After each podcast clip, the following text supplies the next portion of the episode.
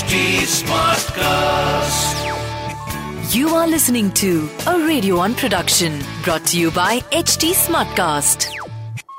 So let's step forward together. Ka hoake tono tato. Let's keep moving. I cherish the idea of a new South Africa. Will one day live in a nation where they will not be judged by the color of their skin, but by the content of their character. I have a dream. Aight, listen, why do we need politics? This question seems like a million dollars, but isn't really. We need politics for two simple reasons. One, we're the future and we need to represent ourselves and the country in a better light. And two, because it's fun, it's interesting, and it's important. This is Aniket and I host the evening show on 94.3 Radio 1 and me along with Fabian sir getting you Politics for Dummies where we understand politics then and now. We understand politics right and left. So, what are you waiting for? Put on your headphones and strap on because you are going to have a ride of your life. Welcome. Joining us today is Mr. Fabian. All right, ladies and gentlemen, welcome back. And yes, a brand new episode of Politics for Dummies. Uh, joining us today, our very own uh, lovely professor, uh, enjoying some nice weather, which is less polluted than what our weather is, uh, in a beautiful city called Bangalore. Uh, Fabian, you're still in Bangalore or are you back? I am still in Bangalore. Ah, very cool, very cool. So, what have you been doing in Bangalore? Tell me about yourself a little bit, no? Well, my daughter and her husband are here from New York, so we wanted to be with them. Ah, very cool. Very And uh, being young, they did not want to come to polluted Delhi. Ah, ah, smart, very smart. But New York is not less polluted, okay? New York is as No, bad. I said they did not want to come to Delhi. yeah, but then they came from New York, right? That's right. That's New York is less Ah. polluted than Delhi. Oh, oh, snap, snap, right there. Uh, talking about cities that a lot of people don't want to go to right now, let's talk about Ukraine.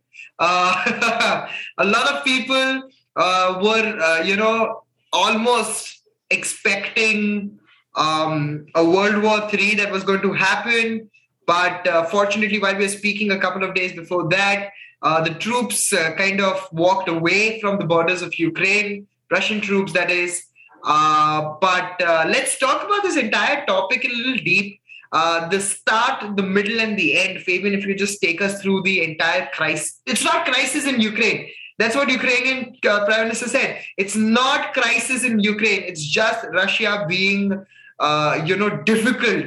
So let's go ahead and talk about that. What's literally happening there right now? Well, let us look at it historically.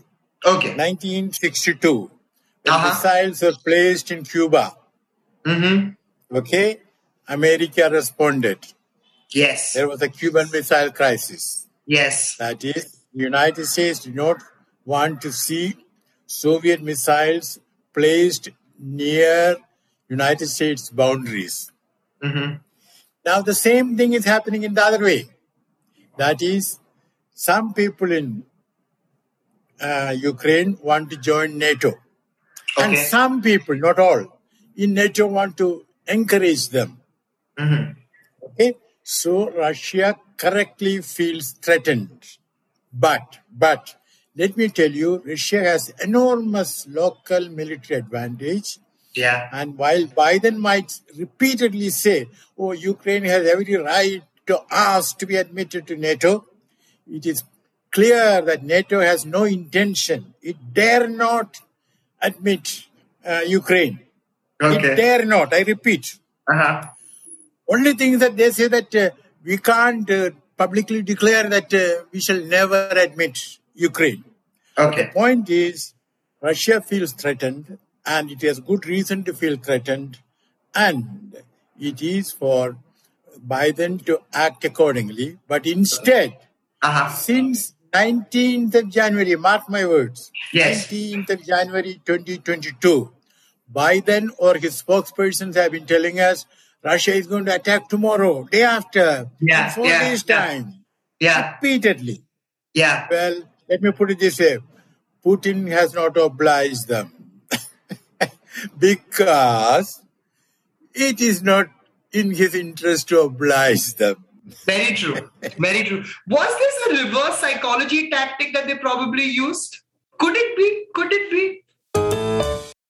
Well, what Putin is uh, signaling is that listen, I have local military advantage and I can invade Ukraine tomorrow, and you can't do anything about it. but I won't Yeah. do that. Meanwhile, there is tension within Ukraine, and you said, you know, Ukraine and uh, Americans are not saying the same thing.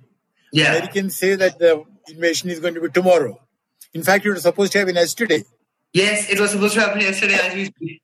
Yeah, Okay. 16. Yeah. And now Ukraine is feeling the, you know, pinch. Airlines have stopped going there. Yes. Embassies are getting out. Yes. Nobody will invest. Will you? Nope. Okay. Absolutely So. Ukraine is feeling the pinch, and I hope there will be sensible negotiations. Russia should pledge that it will never attack Ukraine, and NATO should say that, uh, look, son, we are not going to let Ukraine in. Okay. NATO Yeah. forces should not be too close to Russia. Okay. So what what is the threat that Russia feels that if Ukraine joins the NATO, that there would be more Americanness coming through Ukraine and Well, then there will be NATO fo- uh, forces uh, placed in Ukraine, NATO missiles force there. If I may take you back to 2014, yeah. when there was uh, good reason to fear that uh, the Crimea, where there is this port, uh, Sebastopol, where the Russian Navy has been there since 1783, the Treaty of Paris, which saw the birth of the United States. Yeah. Remember that. Yes. So when he had good reason to fear that it might become a NATO base, Yeah. he took over, uh, he annexed the Crimea. Of course, they threatened the sanctions, they imposed sanctions, but he's sitting pretty. I get it. I get what you're saying. I absolutely get what you're saying.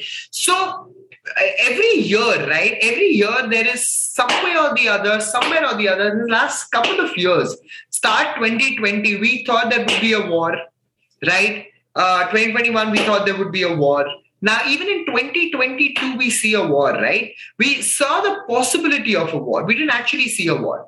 Do you think that we are on a cusp of a World War III or we are on a cusp of a war that might just break any moment and there would be serious repercussions going across? I might be laughing whenever there is a little bit of Ukraine or a little bit of Russia because that's my coping mechanism at this point of time. But will there be a possibility or will the war actually break out between Russia, Ukraine, or Russia, or America, or whatever? Let's understand it now. In whose interest, if there is a war? It will be in the interest of President Biden. President Biden will benefit because his popularity ratings are going down. Mm-hmm. Now, if Putin obliges him, I repeat, if Putin obliges him by invading Ukraine, then Biden will be able to emerge as the, you know, supreme leader in time of crisis. And he would impose sanctions on uh, Russia, you know, the gas pipeline to Germany and all that sort of thing. SWIFT, you know, the money mechanism and all Yeah. that. Okay. His popularity rating will go up. But to subject the foreign policy of a country and to run the risk of a big war Yeah. just to sustain one's popularity rating, that is not very wise. Of course, going to war has never been a great decision uh, in any any generation or anything. Uh, Fabian, uh, before I leave, I have this one piece of information that I received while uh, while I was also a little bit researching. Uh, the younger generation, the Gen Z generation, uh, turned out to be uh, seducing uh, President Putin into not going to war. What do you have to say about this tactic? Uh, of course, nobody wants war. Nobody wants, uh, you know, to fight. Nobody wants to waste resources. But I find it very funny that there is an entire generation of children, Gen Z, who are somewhere around 2021 right now, who are seducing President Putin into not going, Prime Minister Putin into not going war. So, what do you think about that? Well, I don't think President Putin will be seduced either way. He is a, what shall I say, very cool uh, strategist, Yeah. you know, and he will do what is in Russia's best interest. Of course, in his own best interest included there. Uh-huh. What, as I said earlier, we have to look at the national security concern of Russia. Okay. And as the German Chancellor said, Europe should seek security with Russia, not against Russia. Smart. Very smart. Very smart. And uh, that's about it, guys. If you had no idea what's happening between Russia and Ukraine, and if you thought there is a outbreak of World War III, now you are absolutely clear on the history and the present of this entire scenario. We will not call it crisis yet because nothing serious has happened so far. Uh, it's just been conversations. Uh, yes, American people are still uh, at this point of time the reason for conflict, but uh, that's about it. And I hope that stops as soon as possible. Uh, that's our co-host Fabian. Thank you so much for joining us for another fantastic episode of Politics for Dummies. I am the dummy. That's my politician uh, expert, and we'll see you next week with a brand new topic. You are not a dummy. Hey, listen, I still have to learn a lot. So till the time I don't do that, I'm going to still consider myself as a dummy man. Thank you so All much of for us have having to me. learn a lot. All of us. Exactly, and thank you so much for teaching us, Fabian. Thank you so much. I'm learning from you. Thank you. Bye bye.